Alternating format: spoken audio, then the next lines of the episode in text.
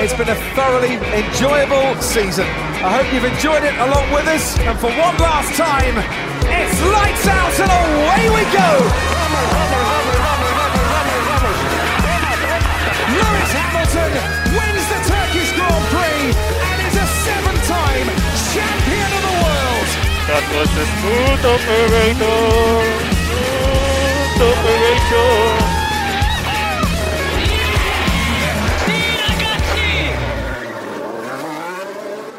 Herkese merhaba. Podstop Podcast'in formasyon turu serisinde yine çok değerli bir konuğumuzla birlikteyiz. Bugün her zaman olduğu gibi Halil, Deniz ve ben Burak. Konuğumuz ise herkesin çok yakından tanıdığı motorsporları spikeri. Son iki sezondan beri de Esport'ta biraz daha sesini daha yüksek duymaya başladığınız Mehmet Ali Selişik. Mali selam, hoş geldin. Nasılsın, iyi misin? Hoş bulduk. İyiyim. Siz nasılsınız? Bizler de iyiyiz. Çok sağ ol, teşekkür ederiz. Ee, aslında uzun süredir seninle birlikte böyle bir şeyler yapalım istiyorduk ama e, sanırım sezon arası hem e, senin de yoğunluğun açısından hem bizler için de en doğru zaman oldu diye düşünüyorum. Hı hı. Taze ilk sezon, e, sezonun ilk yarısı bitti. E, nasıl geçti sezonun ilk yarısı senin için? Pandemi nasıl geçti? Sağlığın saatin yerinde mi? Böyle bir genel değerlendirmeyle başlayalım istersen. Evet şimdiye kadar yani sağlıkla alakalı herhangi bir problem olmadı açıkçası. Ee, bundan sonra da umuyorum artık zaten hani aşılandığımız için de daha güvenli bir şekilde bu sürecin bitimine doğru ilerleriz diye düşünüyorum. Yani şey hakikaten hepimiz için garip bir yıl oldu, zor bir yıl oldu. Ama güzel şeyler de oldu. Onlardan bir tanesi Türkiye Grand Prix'si ve o şeyin etrafındaki o yarış haftasıydı tabii ki çoğumuz için. Benim tabii ki oraya gidip aynı zamanda e, Esport'la birlikte e, iş yapabilme fırsatı bulmam da benim için olumluydu. O dediğim gibi bu haftayı olumlu bir şekilde, güzel bir şekilde hatırlayacağım. Ama e, genel anlamda bakıldığında da yani motor sporları ve spor dünyası açısından da çok acayip bir yıl geçirdik. Yani e, İkinci Dünya Savaşı'ndan sonra bu kadar çok e, farklı spor dalında bir şeylerin iptal olduğunu ilk defa gördük. Ona rağmen 18 yarış çıkarmaları bence çok acayipti özellikle yani Formula 1'de. MotoGP'de 15'i zor buldular diye hatırlıyorum. Bu sene de zaten yani e, takvimin e, daha yarısına gelememiş olma sebeplerimizden bir tanesi yine birkaç iptal olur deyip 23 yarışlık bir takvim yüklenmiş olmaları. Ki bence bilmiyorum bana fazla geliyor siz ne dersiniz ama herhalde onu en fazla 20'ye indiririz ya da işte Covid süreci daha devam ederse en azından 17-18'de kalmayalım diye yaptılar diye düşünüyorum. Çünkü 23 pek sürdürülebilir bir şey değil bence yani. Kesinlikle öyle. Hem takımlar için hem organizasyon ve ekipler için oldukça efor sarf ettirici ve maliyetler açısından da çok korkunç bir durum. E tabii çalışanların da bir ailesi var sonuçta yani. Kesinlikle. Ama işte yine bu tarz durumlarda bazen o bencilliği sergileyip işte saf Formula 1 sevenler olarak hani ne kadar çok olsa iyidir mantığına da bürünmüyor değiliz ara ara. Sadece söylediğin gibi yani sürdürülebilir olmayan bir e, sporun da bu şekilde takip edilmesi çok da mantıklı olmayacaktır diye düşünüyorum. Eğer senin için de uygunsa biz konuklarımızı e, bir sürprizle karşılıyoruz. Birazcık tempo yapalım. Tamam süper. Sana şimdi birkaç soru soracağım. Yani iki seçenekli sorular soracağım. Hı hı. Kendini daha yakın hissettiğin, sana daha sıcak gelen ya da e, daha böyle seni e, etkileyen, motive eden seçenek neyse onu bize söylemeni rica edeceğim. Buna göre hem de biz de biraz seni daha yakından tanımış oluruz. Hem Hı-hı. de daha sonra buradan aldıklarımızla da bölümün devamında konuşmalarımıza devam etmiş oluruz. Güzel. Evet onu diyecektim ben de. Üzerine konuşuruz herhalde onların diye. Tamam süper. Evet kesinlikle. Tamam. O zaman başlıyorum tempo sorularıyla. Tamam hadi bakalım. George Russell mı? Valtteri Bottas mı? George Russell. Peki Malezya Grand Prix'si mi? Bahreyn Grand Prix'si mi? Normal layout değil mi? Evet evet normal layout. Yine de Bahreyn ya. Ucu ucuna ama Bahreyn. Anlaştık süper. Biraz eskiye dönelim. Eddie Jordan mı? Flavio Briatore mi? Eddie Jordan. Tamamdır. Nico Rosberg mi? Jenson Button mı? Jenson Button. Peki Mercedes W07 mi yoksa Red Bull RB9 mu? Hmm. W07. W07 anlaştık. Peki Chase Carey mi? Bernie Eccleston mı? Bernie Eccleston. Süper. O zaman Japonya 130R mı yoksa Britanya Megaten Beckett mı? 130R. O zaman Türkiye Grand Prix'sine doğru yaklaşalım. Biraz öyle düşünelim. Massa'nın 3 galibiyeti mi yoksa Lance Stroll'ün pole pozisyonu mu? Massa'nın 3 galibiyeti. Harika. Peki Stanford mu Mugello mu? Mugello. Okey. O zaman son soruya geçiyorum. Racing Point mi Aston Martin mi? Aston Martin. Senden burada Forsin diye cevabını bekliyordum ama beni beni yanılttın diye. Yok bana iki seçenekten bir tanesini seçeceksin dediniz. Sıkıntılık yapmadım Aa, o yüzden. süper süper. Beyler for, formatın bundan sonrası çok rahat geçecek. Konuğumuz sağ olsun bizi çok şey yapıyor yani destekliyor. Ne, ne söylüyorsanız o sonuçta bir format ortaya koymuşsunuz. O yüzden şey yapmadım yani. Harika çok iyi Hatta oldu. ekstra yorum da yapmadım ki bu kısımlarda hani e, şeyde de öyleydi ya sonuçta Zigo Sport yaparken de öyleydi. ya evet ya hayır diyordun mesela o yüzden onun üzerine ayrıca konuşuruz şimdi. Harika oldu süper. O zaman birazcık böyle sorularımıza hazırladığımız plana doğru geçelim.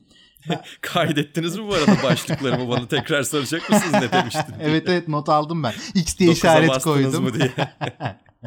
Tolga abinin Tamam, Hugo'daki şey gibi bazı yerlerde tam tuşa basmadı Evet, ama umarım elenmemişsindir yani. O zaman şöyle yapalım. Yani şimdi Sokrates okurları ve takipçileri seni çok daha önceden tanıyorlardı. Fakat özellikle 2020 Türkiye Grand Prix'sinden sonra tanınırlığın daha da çok artmaya başladı gibi görüyorum, hissediyorum hem sosyal medyada hem de aldığımız yorumlarda, sorularda. Bu anlamda ben e, seni biraz daha böyle yakından tanıyalım istiyorum. Hı hı, Olur. Motor sporları sevdan nasıl başladı? Ya da daha sonrasında bunu işe çevirme serüvenin nasıl ilerledi? Spikerliğe başlangıcın nasıldı? Ve e, bu anlamda biraz daha bu seneye yaklaşırsak yani bu sezondan itibaren anlatmaya başladığın antrenman seansları nasıl geçiyor? Nasıl hazırlanıyorsun? Bize böyle genel olarak e, bu serüvenden bahsedebilir misin? Yani e, benim annem babam da e, motor sporlarına ilgili insanlar. Zamanında işte hani Türkiye'de e, ralliler şunlar bunlar falan böyle tırmanma yarışları gibi şeyler olduğunda ya da pist yarışları olduğunda İzmit Körfez'de. E, onlar gitmeyi seviyorlarmış. Beni de götürüyorlardı. E, ailede var işte. Dayım mesela motor sporları sever. Formula 1 takip eder. E, onlardan geçen bir motor sporları sevgisi vardı. E, belli bir süre içerisinde çaktırmadan birikiyor demek ki o işte yani çocukluk yıllarında e, ne bileyim işte ergenlik yıllarında falan derken. E, 2009'da bir fırsat geçti elime. Eurosport'ta ilk tek başıma yayınımı 2009'da yapmıştım. Oradan itibaren de bayağı işte 16 yaşındayken bu işlere girmiş oldum. Sonrasında güzel bir şekilde devamlı geldi. Bir ara okulla birlikte götürdüm. Bir ara e, okulla devam ettim. E, İstanbul Üniversitesi İletişim Fakültesi Radyo Sinema Televizyon bölümü şey gibi oldu yani. E, önce iş geldi bölümü onun üzerine seçmiş oldum. Biraz ters oldu o da. E, oradan sonra e, yine işte tekrar e, Eurosport'a döndüm. 2013 civarı olması lazım. E, 2017'den itibaren de e, S-Sport'tayım. E, 2017-19 arası ikisini bir arada götürdüm Eurosport'la S-Sport'u. Yani açıkçası benim için çok keyifli. Ama bir taraftan da ciddi anlamda bir iş tabii ki bu. Ama hiç şey olmadı mesela yani hani hobiyi işe çevirme gibi değil ama bir taraftan ben uzun zamandır iş olarak yaptığım için gerçekten yani o şey çok net sınırlarda ayrılmıyor. Bir yerden sonra işe döndü ya da bir yerden sonra hobi olmayı bıraktı artık tat kaçırmaya başladı gibi bir şey hiç olmadı. Ama tabii ki yani daha çok uzun zamanlar var bilmiyorum ama öyle bir şey olursa da zaten farklı bir şeyler yapmaya çalışırım, bir yenilemeye çalışırım. Aslında kendimi yenileyebileceğim fırsatlar da önüme çıkıyor diyebilirim. Çünkü bu sene e, çok güzel bir e, programımız, e, stüdyo programımız çıktı. Son Viraj diye Sport 2'de yayınlanıyor. Sonrasında Sport Plus'tan da takip edebiliyorsunuz. Onun dışında zaten sevgili arkadaşım Barkın'la birlikte 2019 İtalya Grand Prix'sinden sonra başlamıştık. Sokrates Podcast'in ilk podcast'iydi o. Vasıtalar Evet. Uzun zamandır devam ediyor. Umarım çok uzun zamanda devam eder. Çok keyifli orası. ee, yine Serhan abiyle birlikte Radyo Spor'da e, Team Radio isimli bir radyo programına başladık. Bu aslında bir buçuk iki sene içerisinde işte hadi üç diyeyim e, şeyi de katayım. E, vasıtaları da katayım. Farklı farklı şeyler yapabileceğim, farklı mecralarda e, düzenli olarak yapabileceğim e, şeyler ortaya çıktı. E, o açıdan bunu çeşitlendirdiğiniz zaman zaten biraz spor medyasında elle tutulur bir kazanç elde ediyorsunuz zaten. Birkaç farklı bir şey zaten yapmanız gerekiyor. E, umuyorum ileride daha gençler için bu işlere girmek isteyenler için daha güzel şartlar ortaya çıkacaktır. Ama onun dışında zaten e, bir de şöyle de bir durum var. İşe harcanan vakit olarak da bunların hepsini bir arada yapmanız gerekiyor ki haftalık ayırdığınız saat sayısı olarak baktığınızda ben iş yapıyorum tatmini yaşayın. Yani bunların hepsi bir arada aynı zamanda. O yüzden hani evet birkaç farklı işi belli bir konu içerisinde yapmak gerekiyor ama bana genel olarak da keyifli geliyor. E, hazırlık demiştiniz değil mi? Bir de hazırlık süreci Evet, nasıldı doğru. diye. Ya da yayınlara nasıl hazırlanıyorsun diye. Yani neredeyse e, çok otomatik hale gelmiş diyebileceğim bir e, yayına hazırlık şeyim var aslında. Ama yani bunu bir şekilde maddelere ayırıp anlatabilir miyim bilmiyorum. Çünkü dediğim gibi çok uzun zamandır yayınlara hazırlanıyoruz ve Eurosport'un en sevdiğim özelliklerinden bir tanesi e, yayına hazırlanırken çok farklı yerlerden görüp işte kültürel tarafı, tarihi tarafı bir de bir taraftan Eurosport'ta herkes her şeyi anlatabilecek kadar kendini geliştiriyor. Yani hani orada çok e, çok yönlü arkadaşlarım var zaten. Hani ben bir süredir sadece motor sporlarındayım ama arada işte e-sportta da farklı farklı yayınlar ortaya çıkabiliyor. O yüzden bir şeye hazırlanırken farklı yönlerden görüp kullanmasanız bile bol bol bilgileri kenara koymak güzel olabiliyor. Yani şöyle söyleyebilirim hazırlık konusunda belki işte e, dinleyicilerin tahmin etmeyeceği şeyler neler olabilir diye. Çünkü mutlaka izlemişsinizdir Serhan abinin hazırlanması mesela çok inanılmaz. Ben o kadar sayfa ile değil biraz daha konu başlıkları gibi şeylerle yayınlara hazırlanıyorum veya farklı konuları seçiyorum. Onun üzerinden biraz daha biraz daha ziplenmiş rarlı şekliyle. E, yani Serhan abinin mesela o konudaki inanılmaz bir arşiv var ya tabii 2005'ten beri zannediyorum Formula 1 anlatıyor mesela. E, o yüzden hani uzun yıllardır gelen birikimle birlikte de e, her sene üstüne ekliyor zaten notların. Onun notları falan inanılmaz zaten konuşuyoruz ediyoruz bazen onunla işte. E, kafama takıldığında bir şey ona soruyorum o yönlendiriyor veya bazen kendi notlarını o paylaşıyor benimle. E, yine bu senede antrenman yayınlarına başladığımızda ilk Bahreyn'de o yapmıştı. Oradan sonra e, onun tabii bir taraftan şimdi e, TOSFET Genel Sekreteri olduğu için hafta içi e, ciddi de bir yoğunluğu var uygun gördüler. Cuma antrenmanlarını e, sen yap dediler. Ben de teşekkür ederim. Olur elinden geleni yaparım dedim. İş benim için sonuçta. E, o süreçte de çok yardımcı olmuştu bana. Ya dediğim gibi yani şey olabilir belki. Aa ben bunu bilmiyordum diyebilecekleri bir şeyler. Hazırladığımız her notu yayında sunmak zorunda olmadığımızı bilerek yayına giriyoruz. Çünkü öbür türlü araya sıkıştırınca da bir garip duruyor bazen. Veya işte yani ekranda olan görünen bir şeyle bağdaştırmayacaksak o yorum yapmanın çok manası var mı diye de e, bir ufak e, iç muhakemede bulunmak gerekiyor. Ya hiçbir şey olmuyorsa tabii ki veya işte durağan bir şey varsa e, ki antrenman seanslarında olma ihtimali oluyor tabii ki ekranda bir şeyle bağdaştıramıyorsunuz. Tabii ki o notları okuyabiliyorsunuz. Ama ben çoğunlukla kendi merak ettiğim şeylerin de notlarını çıkarıyorum. Özellikle mesela bu sene bir örnek olarak vereyim. Monaco Grand Prix'sinde virajların hepsinin isimlerine dair bir liste hazırladım ki ben onların çoğunu bilmiyormuşum açıkçası. Veya yani bir kısmını biliyormuşum ama daha kapsamlı kısmından pek haberdar değilmişim. Kendim de öğrenmek için genelde not çıkartıyorum. Kafama takılan şeyleri araştırıp öğrenmeye çalışıyorum. Bence iyi bir anlatımın veya iyi bir yayın hazırlığının da eğer yapabiliyorsam tabii ki yani iyi yayın yapabiliyorsam veya iyi hazırlanıyorsam diye düşünürsek e, merak etmekten geçtiğini düşünüyorum. Çünkü çoğu şey öğrenmeye veya bilgiye giden şey merak etmekten geçiyor diye düşünüyorum. O merakı koruduğunuz sürece aşağı yukarı iyi bir iş çıkartabiliyorsunuz bence. Yavaş yavaş Formula 1 ile ilgili sorularımıza geçelim isterseniz. Tamam olur. Formula 1 tarihi boyunca biliyorsunuz basın özellikle her zaman sıcak çatışmaları körükleyici şekilde e, spor, sporu yönlendirmeye çalışmıştır. Fakat hani baktığın zaman uzun zamandır da bu kadar yakın bir şampiyonluk yarışı izlemediğimiz için e, seviye belki hep daha düşük kaldı son yıllarda. Son haftalara baktığımızda da Red Bull ve Mercedes kampları arasındaki bu tekerlek tekerleğe mücadelelerden işte pit stratejilerine, takım patronlarının basın önünde yaptığı tartışmalardan, e, pilotların agresif demeçlerine gerçekten kıran kırana bir mücadeleye şahitlik ediyoruz. E, şimdi son gelişmeler doğrultusunda Red Bull'un Mercedes karşısında e, bu savaşta ayakta kalması için pist üstü ya da pist dışı ne gibi aksiyonlar alması gerektiğini düşünüyorsun? Ee, ayrıca kısıtlı bu güç ünitesi, komponent kullanım haklarını da göz önünde bulundurduğumuzda sezonun ikinci yarısı için neler söyleyebilirsin deyip sözü sana bırakalım. Ya Red Bull'un ne yapması gerektiğini gerçekten bilmiyorum. Biliyorsam Milton Keys'den size bağladırdım. O konuda diyebileceğim bir şey yok. Ben de sizler gibi en önce bir izleyici olarak e, belki görüşümü söyleyebilirim ama ya bence güzel açıkçası e, sportmenliğin dışına çıkacak şekilde yönlendirmeler yapmak çok hoş değil bence. Ya da işte Hamilton'ın ya da Verstappen'in herhangi bir hareketinde kasıt aramak çok doğru değil. O yüzden takım patronlarının bence o konuda çok dikkatli olması gerekiyor. Özellikle Silverstone'da e, Christian Horner tamam belki olayın sıcaklığıyla o yorumları yaptı ama sonrasında da bunun arkasında durmaları. Helmut Marko'yu zaten saymıyorum. O e, açıkçası çok sıkıntılı yorumlar yapıyor çoğunlukla. Ama eminim ki olayın tam tersi olsaydı e, Toto Wolff ve Mercedes de benzer şekilde işi e, maksimum psikolojik avantaja çevirmeye çalışacaklardı. Bir tek o kısım bence bana çok müthiş gelmiyor. Ama e, farklı takımdan iki pilotun şampiyonluk mücadelesi vermesi Formula 1'de çok uzun zamandır gerçekçi olarak çok fazla görmediğimiz bir şeydi. Çünkü yani Sebastian Vettel'in de sezon sonuna kadar taşıyabildiği çabalar olmadı Ferrari döneminde.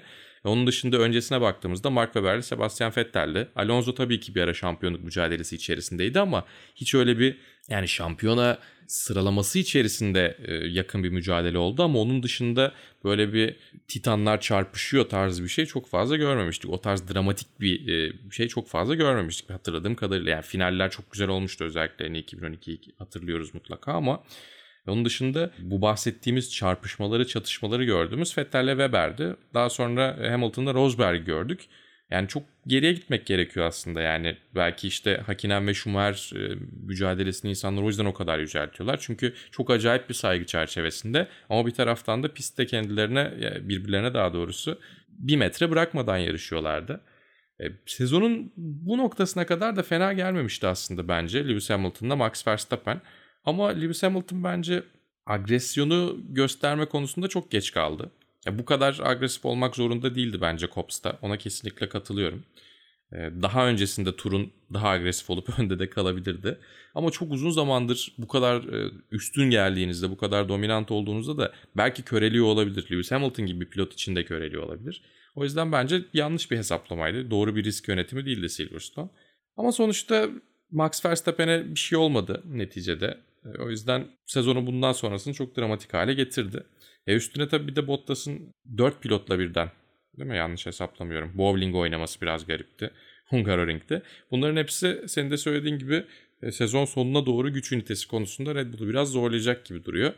Ama yani belli de olmaz açıkçası. Mercedes'te benzer problemler belki yaşayabilir.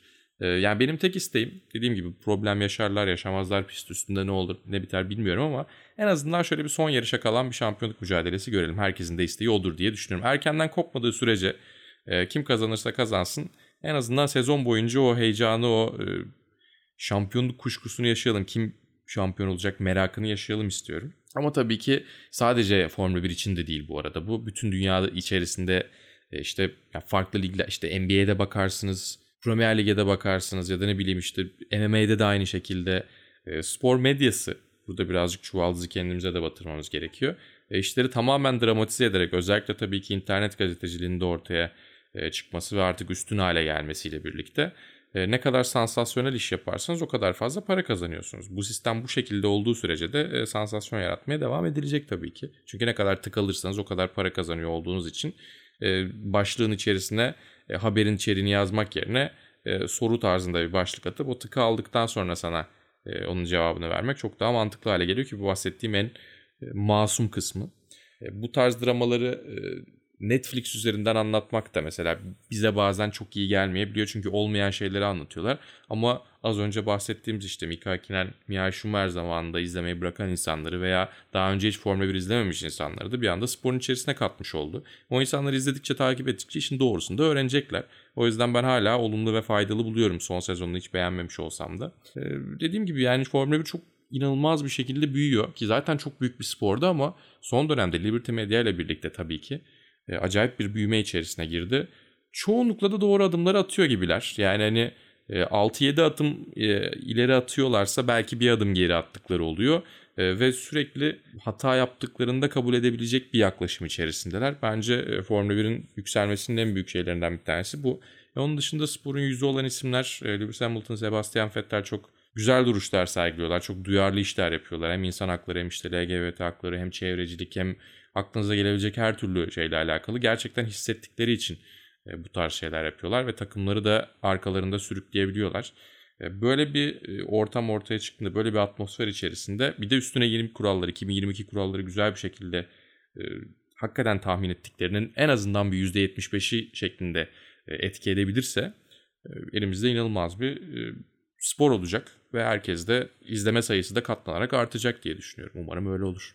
E, takım patronlarının yorumlarından bahsetmiştim. Ben e, bu anlamda şunu merak ediyorum. Hı hı. Takım patronlarının yanında sürücülerin yani pilotların yorumlarına ne diyorsun? Mesela geçen haftaki e, Hamilton Max Verstappen kazasından sonra artık sorular o kadar çok soruldu ki cumartesi günü sıralama turlarından sonra Max Verstappen'e tekrar aynı soru soruldu artık yeter yani bunu kapatın dedi. Hı hı. Ama pazar günü bowlingden sonra da e, haklı bence de haklı ama bowlingden sonra tekrar yine bir Mercedes e, tarafından yarış dışı kaldım gibi böyle yine e, saldırgan bir açıklama geldi kendisinden. E, sanki pilotlar da o sıcağına, e, çok doğal ya. E, kesinlikle o, o, o yani Vers, Verstappen'in perspektifinden baktığımızda e, böyle bir yorum yapmasını da çok şey yapmamamız gerekiyor bence. Çünkü yani hemen sıcağı sıcağına olan bir yorum bu. Ama yaz arası döndük yaz arasından döndükten sonra aklında olmayacaktır. Muhakkak öyledir yani pilotların da aslında bu sıcağı sıcağına verilen röportajlar tarafında biraz daha dikkat etmeleri gerektiğini düşünüyorum şahsen ben. Bence değil. Biz yargılarken onları o kadar sert yargılamamız gerekiyor. Aynı şekilde takım tersinden gelen mesajlar da öyle. Yani o yarışın sıcaklığı içerisinde söylenebilecek şeylerin çoğu o an içerisinde söylenir. Ne bileyim işte hani e, halı sahaya gidiyorsanız, arkadaşlarınızla basket oynuyorsanız bir şekilde öyle bir empati kurabilirsiniz diye düşünüyorum. O yüzden bence e, o görev bizde. Yani o süzgeçten geçirip değerlendirmek gerekiyor. Takım patronlarının durumu başka bir şey bence ama pilotlarınkini en azından e, biraz daha o süzgeçten geçirip biraz daha onları anlayarak, biraz daha empati kurarak değerlendirmek gerekiyor. Okey. Şimdi diğer soruya geçmeden az önceki soruda verdiğim bir kelimeyi seçtim. Oradan tek bir şey soracağım. Hızlı bir cevabından sonra da diğer soruya geçeceğim. Liberty Media'nın doğru işler yaptığından bahsettik ki ben de katılıyorum. Birkaç adım ileri gidiyorsa bazen çok nadir geri gidebiliyor. Sprint yarışları ileri mi geri mi sence? Eh, şimdilik yerinde sayıyor gibi duruyor. Yani çünkü bir yarış daha eklediler ama bütün hafta sonuna takla attırdılar. Ona değdi mi emin değilim. Monza'da bir daha göreceğiz. Bir yerde bir daha göreceğiz. Üçüncü deneme nerede bilmiyorum. İstanbul Park olur belki hiç bilmiyorum. Ee, ya üç yarıştan sonra bir daha konuşmak lazım ama sadece Silverstone'da deniyor olsalardı çok da gerek yok derdik. Çünkü 2022'de zaten çözecekleri bir problemi bir daha şimdiden çözmeye çalışıyorlar. Evet. Ee, üç günde birden aksiyon olsun istiyorlar belki ama yani bir yarış daha ya da 3 güne aksiyon yaymanın daha iyi yolları belki olabilir. Onu düşüneceklerdir diye. Şimdi biraz garip oldu çünkü. Yani bizim için de sürpriz oldu.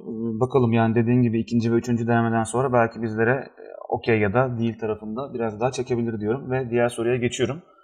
Ee, diğer sorumuzun kahramanı aslında hafta sonunun da kahramanlarından birisi Fernando Alonso ile alakalı. Hı hı. E, sezon başında aslında kimilerine göre sürpriz bir kararla Formula 1'e geri döndüğünü açıkladı ve Alpine'in yeniden yapılanmasında kritik bir rol alması beklendi. Yeni CEO'ları Lico De önderliğinde sezona çok yüksek beklentiyle başladılar ve son haftalarda artan performansları var.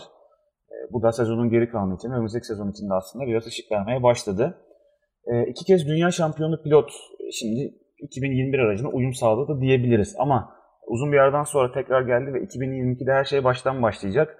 Ee, yine bu sezonki gibi bir uyum süreci yaşar mı? Önümüzdeki sezon Alpine'in e, podyumlar için savaşacak bir organizasyon yaratabilmesi için Alonso'nun etkisi ne olur? Geçmişte basın tarafından Alonso biraz daha bireysel olması, e, diğer pilotlar gibi araç gelişiminde çok fazla rolünün olmadığı yönünde eleştiriler alıyorlardı, al, alıyordu genelde Alonso. E, bu eleştiriler doğrultusunda e, bu değişimini nasıl yorumlayabiliriz ve 2022'ye neler katabilir?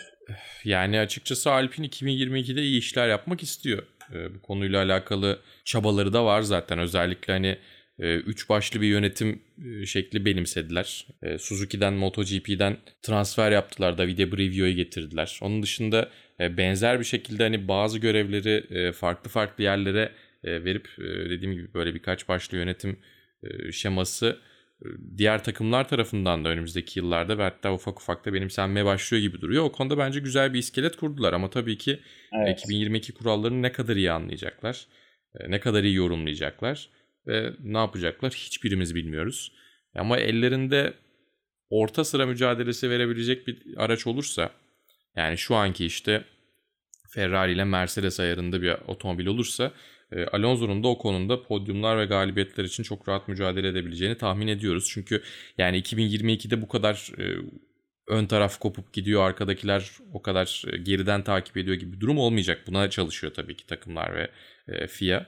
Daha doğrusu FIA ve Formula 1 yönetimi çalışıyor. Takımlar da bunun tam tersini yapmaya çalışıyorlar. Alonso'nun bence adaptifliği belki zamanında araç gelişimiyle alakalı eleştiriler aldıysa ona sebebiyet vermiş olabilir. Çünkü Alonso ile alakalı direkt bu şeyi bilmiyorum. E, onunla ilgili verebilecek bir örneğim yok açıkçası ama e, Mihail Schumacher ve Rubens Barrichello özelinden e, bir örnek verebilirim.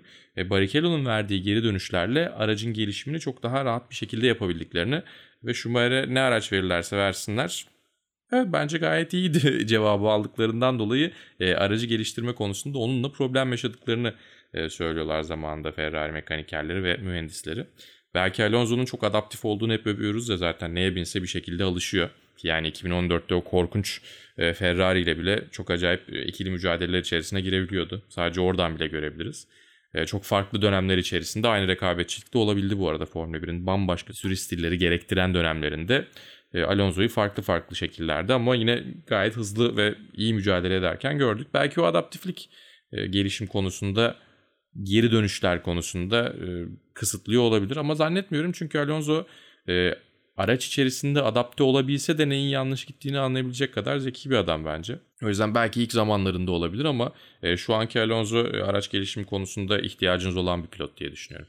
İstersen birazcık gridin daha gerisine gidelim. Biz de Amerikan basınını örnek alıp tık peşinde koşmadan sporun içinde olan daha değerli e, unsurları da birazcık konuşalım istiyoruz. Çünkü bazen çok gözden kaçabiliyor. Ee, biraz Alfa Romeo'dan bahsedelim. Yeni sezondan itibaren Sauber'le birlikte isim sponsorluğu konusunda anlaşma sağlandığı açıklandı. Ve takım artık tam olarak 2022 hı hı. sezonuna ve sonrasına odaklanmaya başladı. Öncesinde belirsiz olan e, ya da belirsizliğe doğru gidebilen bazı süreçler vardı ama artık bu geride kaldı. Şimdi bu anlamda yeni dönemde doğru bir sürücü kadrosu kurmanın onların da önceliğinde olduğunu düşünüyoruz. Hı hı. Böyle bir varsayımda bulunursak. Ee, böyle bir takım için bu sürücü tercihlerinde hangi kriterler dikkate alınacaktır sence? Yani şimdi basındaki iddialar da değerlendirildiği zaman birazcık işte Valtteri Bottas, Mick Schumacher ve e, gelişimi doğrultusunda Antonio Giovinazzi ekseninde böyle sürpriz bir kadroyla 2022 sezonunda e, onları da farklı bir yerlerde izleyebilir miyiz acaba? Alfa Romeo'nun e, yeniden yapılanması ile ilgili fikirlerini alalım istedim. Ya onlar şimdi e, yeni anlaşmayla birlikte de bir çok önemli iki kriter vardı bence. Anlaşmanın daha doğrusu öne çıkan iki özelliği vardı. Bir tanesi her yıl tekrar yeniden değerlendirecekler. Aslında artı bir artı bir opsiyonlu gibi. E, bu birlikteliği devam ettireceğiz mi diye her sene bir oturup konuşacaklar ve isterlerse Alfa Romeo tarafı erken gidebilir gibi görünüyor. Çünkü onlar da ciddi anlamda otomotiv kısmında e, elektrifikasyona gitmeye çabasındalar. Çoğu marka gibi. E, ve onlar da çehrelerini ciddi anlamda değiştirecekler. Yani fiyat eski adıyla fiyat tabii şu an kocaman bir e, otomotiv devi oluyor onlar. Stellantis, Peugeot tarafıyla birleşiyorlar. E, onların içerisinde e, fiyat tarafının e, elektrifikasyondaki yüzü olmaya doğru gidiyorlar. E, o yüzden belki hani e, Alfa Romeo ismi çok uzun süre Sauber'le kalmayabilir. Anlaşma uzun görünse de her sene tekrar değerlendirecekleri için e, geleceğini garanti altına aldı mı Alfa Romeo Sauber ismi çok emin değilim ondan. Ama iyi, işler iyi gidiyorken de gitmek istemeyebilirler açıkçası. Formula 1'de her sene daha verimli, daha çevreci olmaya doğru gidiyor. Daha sürdürülebilir olmaya doğru gidiyor. Bir ikincisi de e, bundan sonra bir koltuğun Ferrari'de bir koltuğun e, Sauber'de olmadığı, iki koltuğun birden artık e, Sauber yönetimi tarafından belirleneceği bir yapıya gittiler. Bu da demek oluyor ki artık istediği iki pilotu yarıştırabilir. Herhangi bir konuda bir Ferrari Junior'ını veya Ferrari sürücü akademisinden birini yarıştırmak zorunda değil ki zaten Sauber'in kendi akademisi de var. Birazdan ondan da bahsedeceğim. Hı. Ya piyasadaki en iyi iki pilotu yarıştırabilme ya da işte paralarının yeteceği veya işte onlar için uygun olabilecek en iyi iki pilotu yarıştırabilme ihtimali güzel bence. E, Kimi Raikkonen önümüzdeki yıl emekli olacaksa yani önümüzdeki yıl yarışmayacaksa daha doğrusu bu sene bitiminde emekli olacaksa bence Bottas için gayet güzel bir yer olur. E, bir fin verip bir başka fin alırlar. Onun dışında Sauber'in önümüzdeki yıllarda seneye değil tabii ki ama e, önümüzdeki yıllarda mutlaka Formula 1'e çıkarmak istediği acayip bir süper yeteneği var. O da Theo Purcher. Ama şu an daha 18 yaşında. 18 yaşına yeni girdi. 17 yaşındayken e, bu sene e, Monaco'da Formula 2 yarışını kazandı ve F2 tarihinin ki yani bu GP2'ye hatta F3000'e kadar da gidiyor olması lazım. 17 yaşında en genç yarış kazanan ismi oldu. O çok acayip bir yetenek ama bir sene daha pişmesi gerekecek mutlaka diye tahmin ediyoruz. Bu sene de iyi gidiyor aslında ama çok erken bir şekilde de kurtlar sofrasına atmamak gerekiyor sonuçta. Lance Stroll da yetenekli bir isimdi ama çok erken girdiği için süründü birkaç yıl. Orada da kritik bir haber geldi dün. E, Purcell'in e, Hungaroring'de özel bir test aracıyla Alfa Romeo ile test gerçekleşeceği açıklandı. Hı hı. 18 inç lastikleri test etmek için Theo Purcher'i seçmişler anladığım kadarıyla. Belki eski araçlardan bir tanesi de olabilir. Yanlış okumuş da olabilirim ama sanki lastik testi diye okudum onu. Değilse de e, eski araçlardan bir tanesiyle test yaptıracaklar. O belki yine şey olabilir ee, birinci antrenmanlar daha doğrusu serbest antrenman lisansı çıkartmak için olabilir. Ee, onun prosedürünü %100 bilmiyorum kusura bakmayın o yüzden emin olamadım ama yani Sauber'in gelecek planları içerisinde kesinlikle Theo Purcher var. Ama o planlar 2022'den itibaren mi başlayacak ben emin değilim açıkçası. E, Mick Schumacher'in Sauber'e geçme ihtimali çok mümkün değil gibi geliyor bana. Çünkü e, önümüzdeki yıldan itibaren E, Haas Ferrari'nin de facto B takımı olacak gibi. Çünkü bütçe kısıtlamasıyla birlikte Maranello'daki ekibin bir kısmını e, Haas'a ayırdılar. Bayağı orada onlara ayrı bir atölye e, ayırıyorlar. Ve Haas'ın geleceği o anlamda fena durmuyor. Biraz daha Sauber'le ki çok uzun zamandır aslında Ferrari'nin e, B takımı gibiydi onlar. 2000'lerde de e, Ferrari'nin bir önceki yılki otomobilini e, kullanıyorlardı. Ferrari Junior'larını orada deneyebiliyorlardı ya da oradan Ferrari'ye mezun olanlar oluyordu Felipe Massa'da olduğu gibi. E, o ara biraz daha açılacak gibi duruyor Ferrari ile. E, o yüzden e, kendine yakın tutmak isteyecektir Ferrari Mick Schumacher'i. O açıdan bakıldığında e, açıkçası Alfa Romeo'ya geçmesi beni biraz şaşırtır. Ha, daha önce bakıldığında evet ilk ilk hamle yani bu 2022'deki e, Haas'a Maranello'da bir yer açılması, bir yer ayrılması haberinden önce ben açıkçası Alfa Romeo'ya gider diye düşünüyordum Mick Schumacher'i. Giovinazzi'nin yerine. Çünkü orada Ferrari'nin koltuğuydu ya o eskiden. Bu sene sonuna kadar. E, orada bir Ferrari koltuğu var sonuçta ve Giovinazzi orada. E, bir taraftan Giovinazzi fena gitmiyor. Yani performansları geçtiğimiz yıldan itibaren düzeldi gibi duruyor. Ama onu gönderirler mi? Yerine kimi alırlar bilmiyorum. Robert Schwarzman tabii ki Ferrari'nin e, genç yeteneklerinden bir tanesi ama o da çok iyi bir F2 sezonu geçirmiyor. Yani geçtiğimiz yılki kadar iyi bir Formula 2 sezonu geçiriyor ki geçtiğimiz yıl çok iyi bir çaylak sezonu geçirmişti. Zannediyorum 4 galibiyeti vardı. Sezonun en çok yarış kazanan ismi diye kalmış hatta aklımda. Bu sene beklentiler onun üstündeyken biraz problem yaşıyor gibi. Başka takımların yani Ferrari veya Sauber genç sürücü programında olmayanlara giderler mi bir çaylak pilot olarak emin değilim. Ama ben olsam Oscar Piastri'ye bir teklif götürürüm. Çünkü Ocon ve Alonso varken e, Alpine genç sürücülerinin de e, Formula 1'e çıkma ihtimali çok yüksek görünmüyor gibi. E, bir bakacaklardır. E, bir çaylak bir de e, tecrübeli pilot formülü Sauber için işe yarayabilir. Çünkü güzel bir genç yetenek alıp oradan iyi işler yapabilirler tabii ki. Ya Bottas güzel duruyor açıkçası. Onun dışında tecrübeli pilotlardan kim gidebilir? İşte Hülkenberg tekrar geri dönmek istiyor. Haberleri var tabii ki. Sizin aklınıza geliyor mu? Kim olur aslında Kiat, Alfa Romeo'ya? Kiat tekrardan dönmek istiyor spora. Olabilir Daniel Kvyat olabilir. O da Alpine'in şu anda e, test evet. pilotu değil mi? Aynen öyle. Aynen öyle. Ondan belki bir sürpriz gelebilir diye düşünüyoruz ya da e... Evet olabilir. Çünkü çok sağlam bir pilot. Yanlış zamanda yanlış yerde olduğu için evet. kariyeri çok kötüye gitti ama aslına bakarsan çok yetenekli ve e, Red Bull'un geleceği olabilecek pilotlardan bir tanesiydi Max Verstappen ortaya çıkana kadar. Peki ben biraz yine konuyu Green Run taraflarına doğru taşıyayım o zaman. Tamam. Geçen sezon son yarışta aldıkları üçüncülükten ve bu sezona Mercedes motoru ile başlamalarından sonra biliyorsunuz McLaren'in üzerindeki ilgi epeyce arttı. Hı hı. Ee, bu sene ve geçen sene de dahil Norris ne kadar takımda iyi iş çıkarsa da Ricardo'nun da gelişiyle birlikte aslında takımın o eski yarış kazanan kimliğine bürünmesi gibi beklentiler vardı belki ama önümüzdeki yıla daha fazla odaklanmış gibi duruyorlar şu anda. En azından Ricardo tarafında. Fakat bir yandan da Avustralyalı pilotun alışma sürecinin uzaması, takım içinden ve dışından bir takım eleştirilere sürekli sebep oluyor, sebebiyet veriyor. Bu anlamda sence McLaren Ricardo transferinden dolayı bir pişmanlık yaşıyor olabilir mi? Sainz gibi bir pilotu Ferrari'ye kaptırdığını düşünürsek ve 2022'de değişen araçlara e, uyum süreci de bu sezonki kadar uzun sürerse Ricardo'nun iki yıllarını harcamış olacaklar sonuçta. E, sen McLaren Ricardo birlikteliğini nasıl ele alıyorsun? Yine sana böyle bir soruyla gelmiş olalım. Ya bence değerlendirmek için erken. Sen de bir kısmını söyledin. 2022'yi görmek gerekiyor diye düşünüyorum. Çünkü gerçekten şu anda içinde bulunduğumuz sezona odaklanan takım çok az. Yani Mercedes ve Red Bull dahil olmak üzere e, herkes 2022'ye odaklanmış durumda. O yüzden 2022'de nasıl başlayacaklar o da çok önemli. Çünkü yani Lando Norris çok uzun zamandır zaten e, bu takım içerisinde e, takımla uyumu var. Onun dışında aracın felsefesi aşağı yukarı devam ettirildi. McLaren çok fazla e, araç yaklaşımında devrim yapmadı Lando Norris'in geldiği dönemden sonra. E, o yüzden e, alışmak çok kolay olmayabiliyor. E, ama yani şu ana kadar da Daniel Ricciardo gibi bir pilotun daha iyi bir performans sergilemesi gerekiyordu onu da söylemek lazım. Şu ana kadar karnesi iyi değil 2021'de.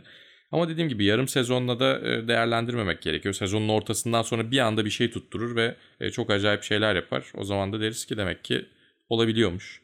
2022'yi e, görmek gerekiyor diye düşünüyorum. Hatta 2022 sezonunun tamamlanmasını görmek gerekiyor diye düşünüyorum. Bir de McLaren takım ortamı olarak, atmosferi olarak, takım kültürü olarak çok e, kucaklayıcı bir oluşum. E, o yüzden de bence Daniel Ricciardo'nun üzerinde çok fazla baskı, kendi üzerinde tabii ki kurduğu bir baskı vardır ama yani McLaren'dan senin işin tehlikede gibi bir baskı yoktur diye düşünüyorum. kazanabilirlerse tabii ki Daniel Ricciardo'yu ellerinden geleni yapacaklar. Ama yani en erken 2023'te e, diğer taraflara bakmayı düşüneceklerdir. Pilot piyasasında çok acayip bir e, hareketlenme olmazsa tabii. Ricardo da e, kendisini eleştirme konusunda çok e, cömert davranıyor bu dönemlerde ki sezonun ilk yarısında da zaten performansından memnun olmadığını söylemişti. Hı hı. E, sadece bir şey merak ediyorum yani genelde şöyle bir dedikodu ya dedikodu değil de mit var hep atıyorum takımlar araçları genelde bir pilotlarını üzerine kuruyorlar. Diğer sonradan gelen pilot zorlanıyor diye. Burada da biz aslında Ricardo'nun e, agresif sürüş tarzını biliyoruz ama bu sezonda e, bu yeni yarışlardaki e, grafiklerde bazen e, virajlardaki kazanılan ve kaybedilen süreleri gösteriyor. Genelde ben yanlış hatırlamıyorsam Norris'e karşı frenlemelerde yani e, viraj girişlerindeki frenlemelerde ciddi zaman kaybediyor. Bu araç ayarlamalarının Norris'e göre olduğunu ve aslında Ricardo'nun buna biraz daha alışmaya çalıştığını hı hı e, düşünebilir misin? Geçen sene Renault'da sezonun ikinci yarısında çok ciddi bir performansını yukarı çekmişti. İkinci yarısında da performansını yukarı çekebilir mi sence bu sezon içinde Ricardo? Bence mutlaka ikinci yarıda düzelecektir. Ama bir taraftan çok da bir mit değil. Yani aslında pilotlar piste çıkıyor. Döndükten sonra bir geri dönüş veriyorlar. Az önce de konuştuk zaten ve takım da ona göre yönlendiriyor. Dolayısıyla e, bir pilotun üzerine bunu yapmak ve yeni gelen pilotun farklı bir ya da kendisine uymayan bir şeyle karşılaşabilme ihtimali çok doğal aslında. E ama ikisi arasında e, yani iki pilot arasında e, bir orta nokta bulabilmek ya da pilotun bir, bir adım atıp aracın iki adım atması gibi bir noktada sonrasında başarı elde edilebilecek bir formül bulunuyor. Özellikle tabii ki şu anda kaynakların çoğu 2022'ye aktarılmışken takımların gündemi 2021 sezonu değilken aslında sezon koşullu olmasına rağmen bir şeyleri değiştirmek de çok daha zor oluyor. Bu bir geçiş dönemi tabii ki. Daniel Ricciardo aynı zamanda takım simülatöründe de e, bazı şeyleri öğrendiğini söylemişti ama yine çok iyi sonuçlar hala gelmiyor aslında. Onun dışında e, dediğim gibi yani sezonun ikinci yarısından sonra bence mutlaka toparlayacaktır. Ama Lando Norris'le arasındaki fark ne kadar olacak tabii ki yani onu görmek gerekiyor. E, yine de yani umuyorum Daniel Ricciardo'nun kendini toparladığı bir Formula 1'i görürüz. Çünkü o da her zaman daha önce sezonlara baktığımızda özellikle tabii ki Red Bull zamanına baktığımızda bir galibiyet fırsatı varsa değerlendirebilecek isimlerden bir tanesiydi. E, o yüzden e, onu da artık bir galibiyet tehdidi olarak bu sezon görmüyor olmamız bizim için üzücü bir kayıptır. Ve umuyoruz Daniel Ricciardo'ya geri kazanırız diye düşünüyorum. Evet ve kendisinin medyatik yüzü de çok e, gelişmiş. Bizi o tarafta da çok mutlu ediyor. Hatta Norris'le beraber bu senenin en e, favori iki pilotu medyatik anlamda Hı-hı. olacağını bekliyorduk. Onun da yüzünü düşük görmek üzücü. O yüzden ikinci sezonunda, ikinci yarısında sezonun. Evet tabii yani sen de çok güzel söyledin. Bu kadar e, gülümsemesiyle meşhur bir adamın bu kadar üzgün olmaması gerekiyor. Evet evet kesinlikle umarım ikinci yarısını sezonun toparlar diyeyim ve e, Halil'in gridin önüne çektiği soruyu ben tekrar gridin arkasına doğru çekeyim. E, aslında Alfa Romeo'ya benzer bir soru gelecek. O da Williams'tan. E, biraz şans da olsa aslında sezonun bu ilk yarısının son yarışında senelerde bekledikleri puanı aldılar. Belki şans da olmayabilir gerçi. Russell'ın performansı de artıyordu. E, geçen sezon takımın satılmasından sonra e, bir gelişim eğrilerinin arttığını aslında biz görüyoruz ve bunu da taçlandırmaya başladılar yavaş yavaş. E, Williams tekrar pilotlar için gözde bir takım haline gelebilir mi? Yani özellikle Russell'ın Mercedes flörtü ve ile birlikte ayrılma ihtimali, Latifi'nin e, takımın bir dönem ihtiyacı olan sıcak para girişinden sonra başka bir değer katamıyor olması, yeni sezonda sürücü kadrolarının e, değişmesine sebebiyet verebilir mi ve e, takım da bu sürücü kadrosunu kurarken nelere dikkat etmeli? Yani orta üst seviye pilotların e, kararını etkileyebilecek avantajları olur mu ellerindeki kartları açsalar? Yani Williams e, evet bu yarış hafta sonunda 10 puan aldığı için çok acayip bir şanslı tabii ki. E, ama bir taraftan sezon başından bu yana çok ciddi bir gelişim sergilediler. Ve yani bu sezon içerisinde mutlaka puan alacakları belliydi. Öndekilere bir şey olmasa dahi puan alabilecek bir tempoyu e, neredeyse yakalamışlardı. Çoğu yarışta da bunun ucundan döndüler. Geçtiğimiz yıl ucu ucuna kaçırdıkları yarışlara baktığınız zaman o yarışlar biraz daha olaylı yarışlardı. Olaysız yarışlarda ilk onunla alakaları dahi yoktu. Ama bu sene e, işler çok daha gerçekçi hale geldi. Özellikle Russell tarafından baktığımızda. Ben Latifi'yi o kadar e, kötü bulmuyorum. Yani tabii ki evet bir pay driver olarak burada ama pay driver'lar özelinde baktığımız zaman bence e, gayet yeterli bir pilot. Dorilton Capital'ın Williams'ı devralmasından sonra takımın e, parolası da değişti tabii ki. Onlar hayatta kalmaya çalışıyorlardı Williams ailesi yönetimi içerisindeyken. Şimdi e, elde olan şeyi daha değerli bir hale getirmeye çalışıyor. e, o yatırım firması. Çünkü zaten belli bir değer biçildi. E, onun parasını ödeyerek aldılar ve e, uzun vadede o eldeki e, aseti daha değerli bir hale getirmeye çalışacaklar. Bunun için de tabii ki e, takımı güzel bir yere getirmeye çalışacaklar. Kısa vadede 2-3 senelik vade içerisinde bir orta sıra takımı hatta ilk 5'i ara ara belki bazı yarışlarda zorlayabilecek, göz kırpabilecek bir takım ol- olmaya çalışacaklardır. 3-4 sene içerisinden bahsediyorum önümüzdeki. Ama yani iki pilotu birden para verdikleri, maaş ödedikleri bir pilot haline çevirmek bence biraz erken olur 2022 içerisinde. Ya yani 2022 onlar için çok acayip bir yıl olarak geçer. Belki o zaman derler ki evet iki pilotla birlikte iyi işler yapalım ama yani Latifi çok hata yapan bir pilot değil. Çok ekstra bir şeyler yapan bir pilot da değil ama aracın potansiyelini belli bir noktaya kadar kullanıp bir stabilite sağlayabilir. Hala tabii ki e, onun da ciddi bir maddi getirisi var. Ona da niye arkalarını dönsünler ne olursa olsun takım tamam artık ucu ucuna bütçesini yettirmiyor belki ama şey gibi değil artısı eksisi olan bir durum değil bence. Yani performans evet tabii ki birazcık azalıyor. Daha iyi işte George Russell'la kıyasladığımızda ya da belki önümüzdeki yıl için Nick De Vries ya da e, Stoffel Van Dorn'e konuşuluyor. Belki Formula E'den onları e, Mercedes Formula 1'e getirme konusunda e, bir çaba sarf edebilir diyorlar. Evet olur tabii ki ama bence ilk başta en azından Latifi veya benzeri bir pilotu tutup diğer tarafına da yanına da belki tecrübeli bir isim veya Formula 1'de daha iş yapabilecek, daha potansiyeli yüksek bir isim koyabilirler. İşte yine Hülkenberg'i buraya da yazabiliriz veya Nick de Vries olabilir diyorlar. E, bakalım ne olacak. Ama tabii ki gelecek onlar için artık daha güzel görünüyor. E, bir de şöyle de bir durum var. Zaten 2022 kurallarının e, en önemli hedeflerinden bir tanesi birinci ile sonuncu arasındaki makası azaltmak. O makas azaldığı sürece zaten bütün takımlar da belli bir yere kadar bir şeyler yapabilecek hale gelecekler. Yani ya belki ilk üç hayal olacak hala bazı takımlar için. Hala birilerinin sonuncu olması gerekecek. Ama yani herkesin e, bulunduğu yer o 3 blok halinden bahsediyoruz ya. Öndeki takımlar, orta sıra ve arka takımlar. Onlar biraz daha aradaki çizgiler inceleyecek ya da işte e, o siyah beyaz kısım biraz daha grileşecek gibi duruyor. Williams da bu değişim sürecinde bence bu işte 2022 kurallarının e, en çok değişim yarattığı takımlardan bir tanesi olacak diye düşünüyorum. Çünkü şu anki bulundukları durumdan çok daha farklı bir noktaya gelebilecekler. Daha geride oldukları için daha doğrusu daha çok atılım yapacak fırsatları olacak bence. Tünelin ucunda ışık göründü Williams için. Bakalım Tabii. o ışık yüzmesi büyüyecek mi yoksa uzun bir süre aynı seviyede kalacak mı? İlerleyen yıllarda birlikte takip edeceğiz. Şimdi Formula 1 konuşurken Ferrari konuşmamak olmaz. O yüzden e, Ferrari'ye dönelim. E, İtalyan milli maçından kısa bir pasaj dinleyelim. İsterseniz sonra başlayalım. Sonra Ferrari taraftarları şey yapıyorlar. Konuşmadınız etmediniz diye bizi yollamasınlar.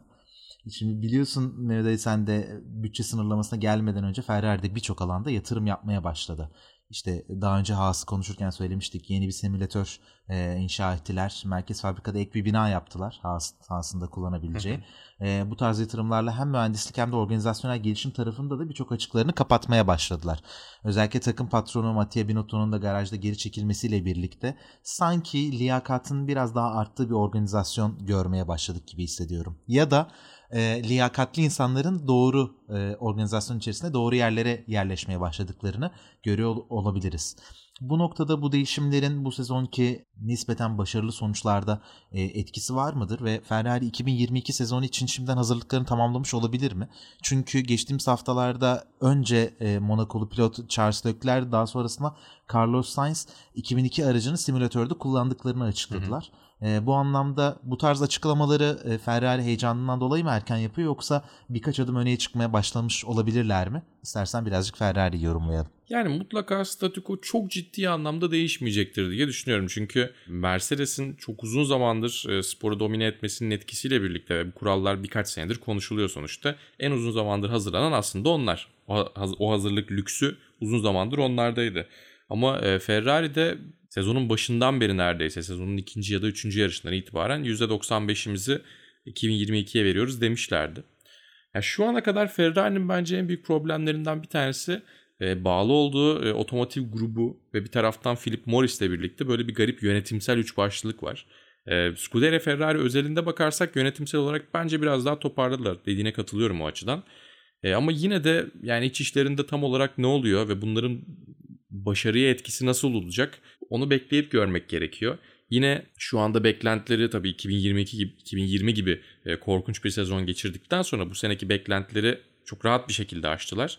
Ama 2022 çok daha farklı olacak veya şampiyonluk mücadelesi verebilecek bir konumda olacaklarsa e, orası tamamen bambaşka bir e, dünya. Orada vereceğiniz kararlar ve orada yapacağınız şeyler sezon içi gelişim dahil olmak üzere e, pist üstündeki yarış hafta sonu boyunca yapacağınız her türlü strateji e, onlar çok daha farklı. Uzun zamandır Ferrari e, tam olarak oraya gelemedi sezon boyunca ya da gerçekçi bir şampiyonluk fırsatı. Ara ara oldu yine bahsetmiştik Sebastian Vettel'le birlikte ama yani eski Tifozi'nin beklediği aslında e, seviyeye çok uzun zamandır gelemediler. Ama oraya geldiklerinde ne kadar hazır olacaklar bence biraz problem o. Ya da problem demeyeyim ama e, asıl sorulacak soru. Yoksa oraya gelebilirler tabii ki. Bu sene Red Bull mesela e, gayet güzel bir şekilde şampiyonluk mücadelesi veriyor. Avantaj onlarda hızlı otomobilde son dönemde sanki onlarda gibi görünüyor. Ama yani bir şampiyonluk mücadelesi vermenin veya şampiyon olmanın e, çok farklı kriterleri var. Ve onların hepsini bir arada değerlendirebilmek de çok kolay değil. Ferrari daha önce bunu yaptı. Ama yani o kadroya baktığınız zaman zaten bir tanesi FIA başkanı, bir tanesi şu anda Formula 1'in başında. Çok acayip bir ekip bir araya gelmişti. De aracın tasarım kısmından bahsetmiyorum, yönetim kısmından bahsediyorum.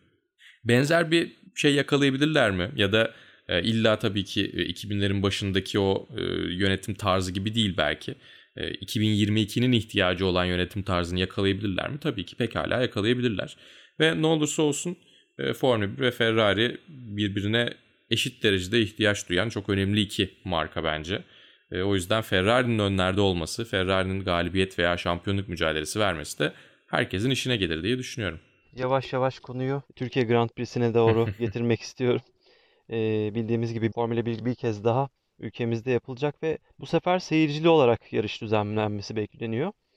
Ee, geçen yarışta bizzat pistte yayınlar yaparak e, orada olan birisi olarak yarışta bilet alan seyirciler için Türkiye Grand Prix e, anlamında önerilerin neler olur? Hı hı. Henüz bilet almayan fakat almayı düşünenler için tribün konusunda tercihlerin neler olmalı? Bununla ilgili neler söyleyebilirsin? Ve benim e, biraz daha özel olarak merak ettiğim pistte yaşanması gereken ya da senin yaşadığın özel bir deneyim, farklı bir e, anekdot var mı? Bunu bizimle paylaşırsan çok seviniriz. Ya öncelikle 8. viraj ve etrafı bence yarışı izlemek için iyi bir yer değil. Mutlaka onu söyleyebilirim. Çünkü ben de seyirci olarak daha önce bulundum defalarca.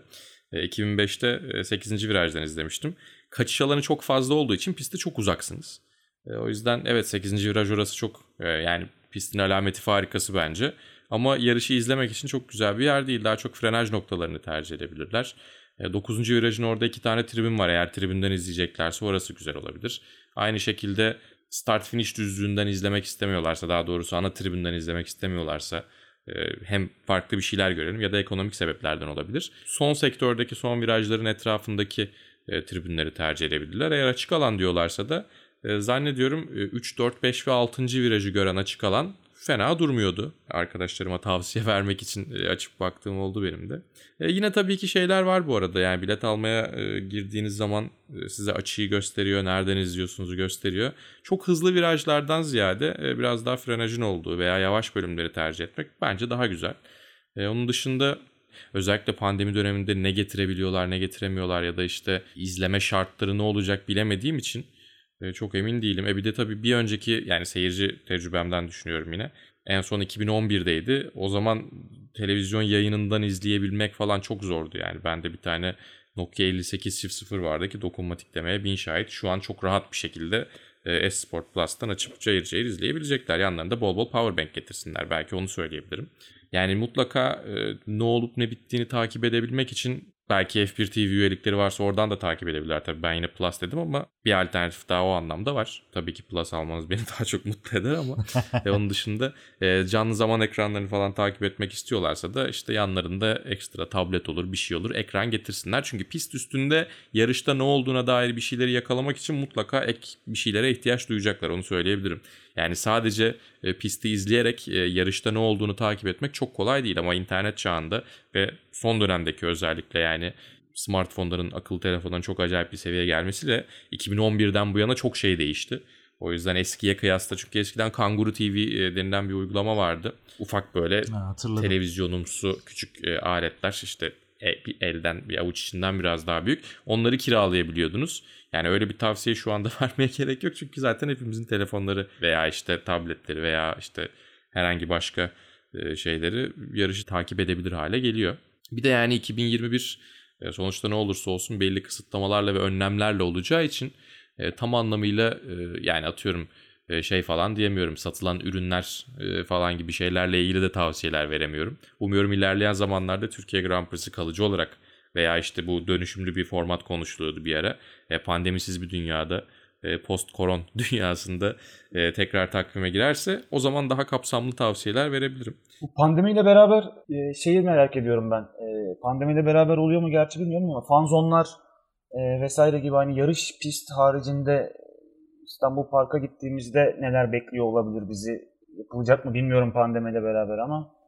Hiç bilmiyorum açıkçası hiç bilmiyorum açıkçası. Neler yapabiliyorlar, nelere izin veriliyor ya da neler yapmayı tercih edecekler. Çünkü burada e, bir işin bürokrasi tarafı var, bir pist yönetimi tarafı var, bir FIA'nın tavsiyeleri var. Açıkçası o konudaki detayları bilmiyorum. Herhalde de pistin, daha doğrusu yarışın zamanı yaklaştıkça belli olacaktır. Bir de tabii bizim o tarafa herhangi bir geçişimiz olmayacak. O yüzden e, onunla alakalı yani içeride biz padokta neler yapıyoruz neler yapamıyoruz gibi bilgilere sahibiz bize gönderiliyor. Biz Formula 1 ile yazışma içerisindeyiz zaten ama e, bizim orası ayrı bir bubble olacak. E, dışarısı ayrı bir bubble olacak çünkü seyirciler e, ve şey ayrı ayrı olmak zorunda takımların güvenliğini sağlayabilmek adına. O yüzden dışarıda ne olacak, neler yapılabiliyor bilmiyorum. Biraz da o yüzden söyledim. Normalde vending area denilen bizim ana tribünün arkasında çok güzel bir yer oluyordu. İşte bazen konser yapıyorlardı, yiyecek içecek alanlar oluyordu. E, işte e, ürün satıyorlardı. imza kısmına pilotlar oraya geliyordu. Orada işte seyirciler görüyordu falan. Çok güzel oluyordu ama Covid salgını sonrası bir dünyada e, Türkiye Grand Prix tekrar düzenleniyor olursa ki umarım düzenlenir. O zaman olacak bir şey. Şu an yani çok ekstra bir şey olur mu, etkinlik olur mu, bir şeyler satarlar mı ya da yiyecek içecek falan olur mu?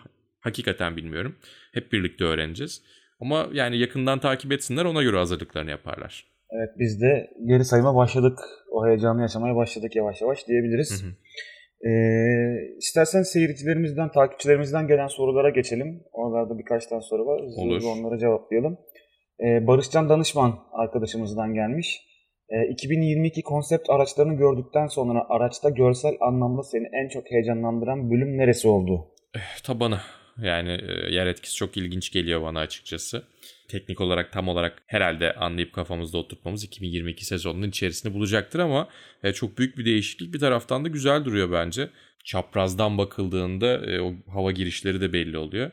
E, orası açıkçası benim için gayet güzel. Sizin dikkatinizi çeken, beğendiğiniz ya da beğenmediğiniz nereler var? Benim aklıma arka kanat geldi. Geçen günlerde bir fotoğraf hmm. yakaladım. Lökler ve Science birlikte kanadın e, yani şu elini koyarak ne kadar kalın olduğunu, e, ne kadar eğimli olduğunu böyle e, birlikte konuşuyorlardı. Aklıma o geldi. E, kanat çok e, estetik görünüyor e, ama burada aerodinami etkisini nasıl hissedeceğiz onu da merak ediyorum. Benim için arka taraf oldu açıkçası. E tabi end plate diye bir şey kalmadı evet, neredeyse. Aynen. Yani hem arka kanatta hem ön kanatta. E, onların ayarları nasıl yapılacak? Kanat açısı nasıl ayarlanacak? İşte DRS olacak mı olmayacak mı? Ki e, ihtiyaç duymazsak DRS'yi belki kaldırabiliriz diyorlardı. Ama o biraz daha tabii konsept sonuçta takımlar çok daha farklı çözümlerle gelecektir. Şu anda 2022 aracıyla ilgili en dikkat çekecek şeyi henüz görmemişizdir muhtemelen. Takımlardan birinin çizim tahtasındadır. muhtemelen. Ben de biraz gövde tarafından etkilendim. Sanki daha böyle 90'ların araçlarına benzer sıkışan tarzda bir gövde gibi e, göründüler. Hı hı. Seneye e, gerçeklerini gördüğümüz zaman muhtemelen çok daha etkileyici olacaktır bizim için deyip Twitter'daki bir takipçimizin sorusunu soracağım. VIP Schwarzman adında. Ee, birkaç gündür kendi aramızda tartışıyoruz. 2022 için Formula 2'den pilot almak mı daha mantıklı yoksa Formula 1'de eskiden yarışmış pilotları mı Formula 1'e geri döndürmek mantıklı diye sormuş. Yani çünkü e, taşıyabileceği bir direkt tecrübe olmayacak aslında pilotların diye düşünüyor. E, aslında güzel bir bakış açısı çünkü belki taze bir bakış açısıyla gelen bir pilot da iyi iş yapabilir.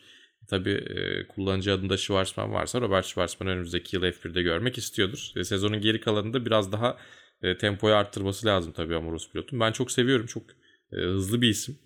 Ama yani bu sene benim beklentilerimin biraz altında kaldı.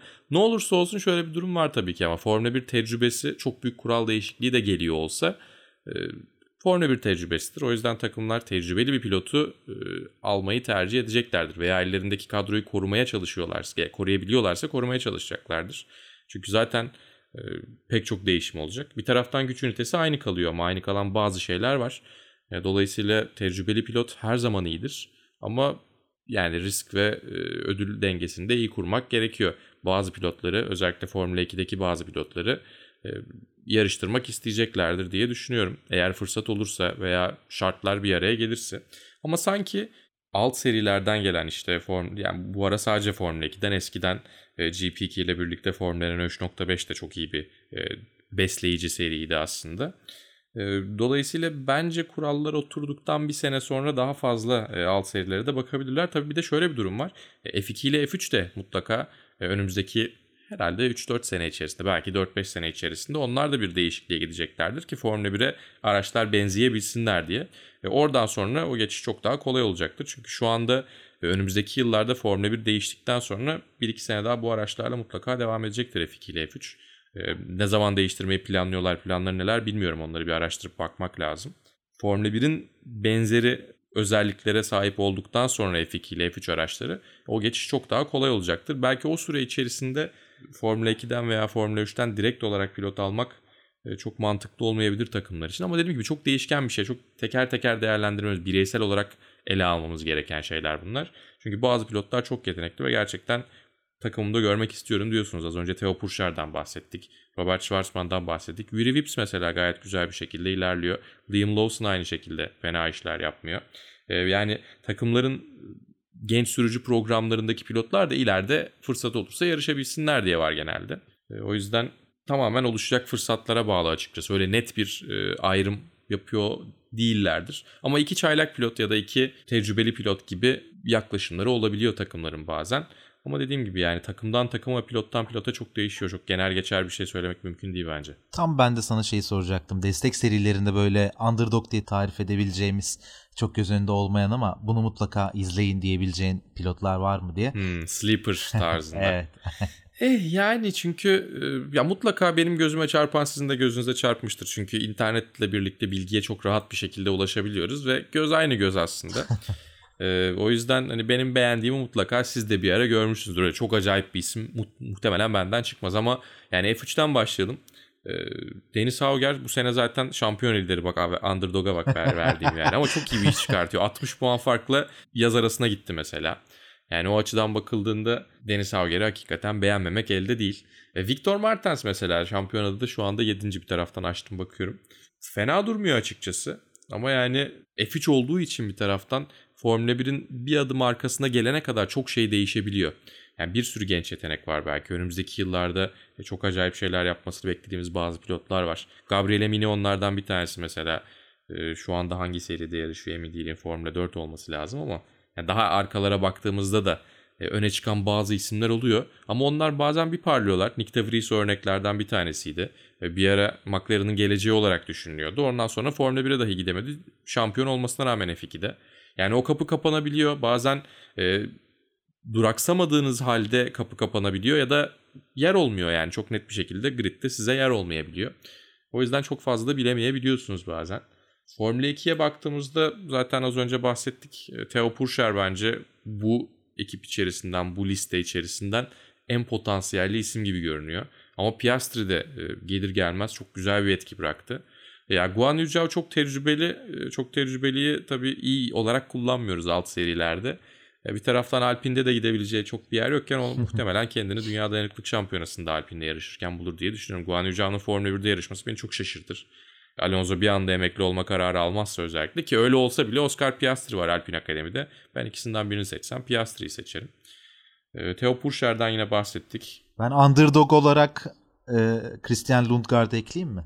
Bu herhalde underdog sayılabilir. E olabilir. Bu sene çok şanssız ama yani Art Grand Prix'nin e, o ikinci koltuğuna ne yapıyorlar bilmiyorum. Normalde olması gerekirdi de bu sene korkunç bir sene geçirdiği için Lundgaard'ın e, bundan nasıl döneceğini de beklemek gerekiyor. Öncesinde ben de çok beğeniyordum. Ama 2021 F2 performansı pek orada değil. Süper oldu. Başka ne var? Öneri. Benim mutlaka atladığım vardı siz de söyleyin. Yani birazcık daha popülist bir yaklaşımla F3'te Lökler diyenler olabilir. Onun haricinde ee, e fena şey... değil Arthur Lökler ama F1'e kadar çıkar mı çok emin değilim. Yani çünkü çok istikrarsız. Yani iyi işler yaptığı oluyor. Çok acayip gerilerden geldiği yarışlar oldu özellikle e, Fransa'da Le Castellet'de.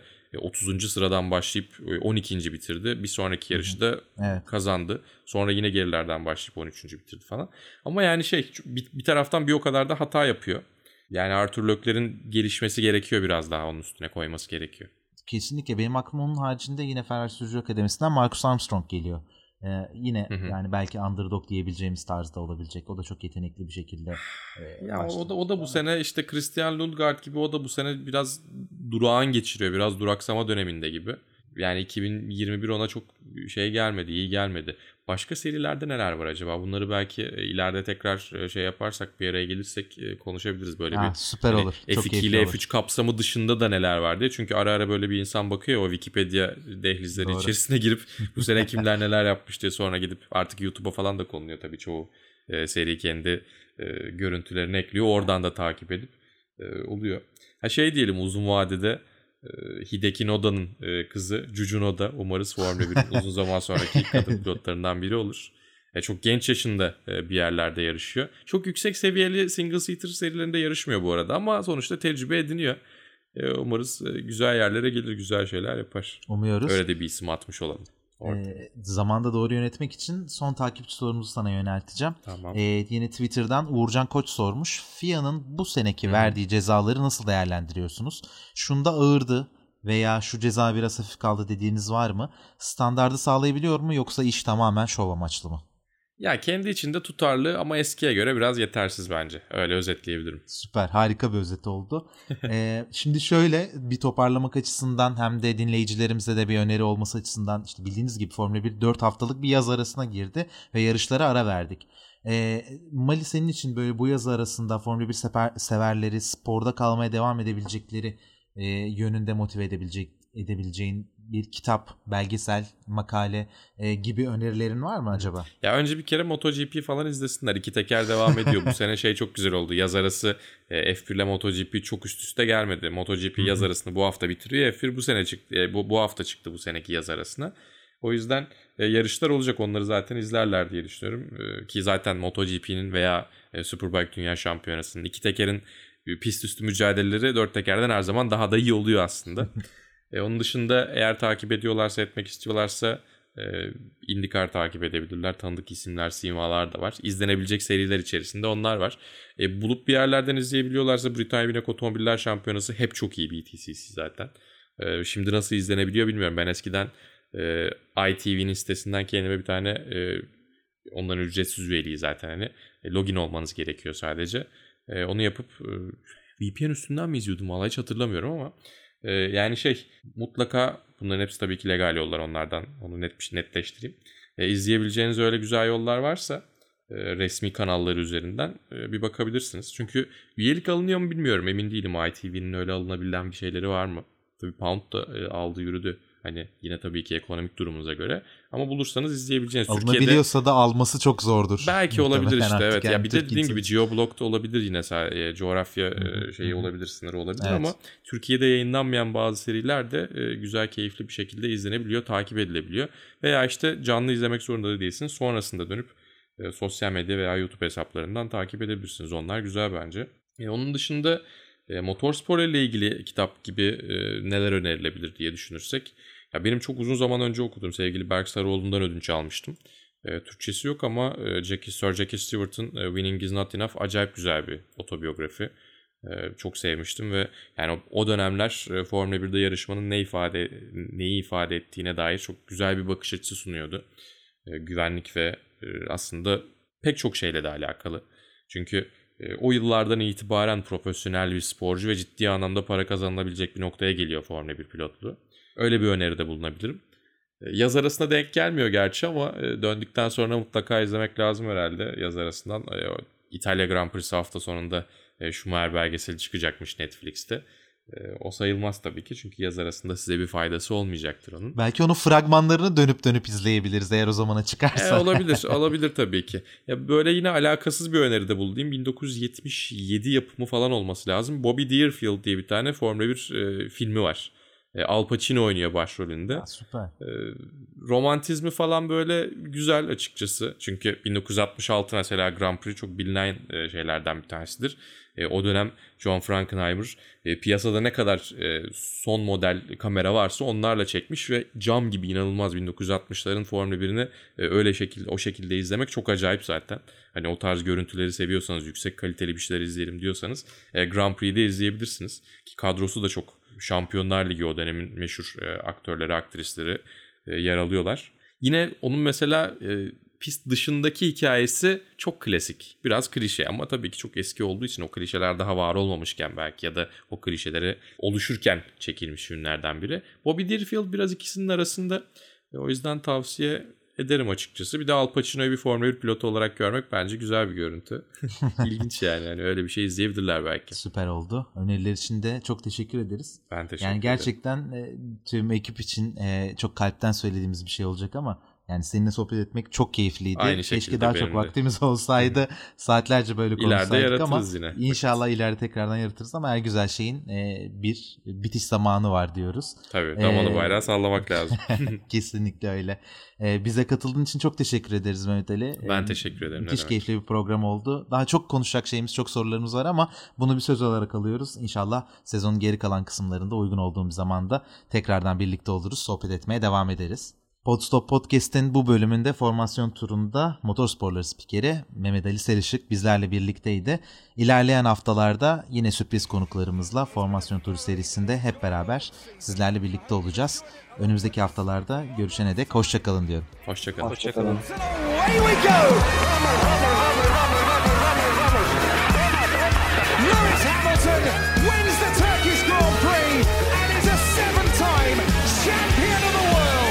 That was a smooth operator. Smooth operator.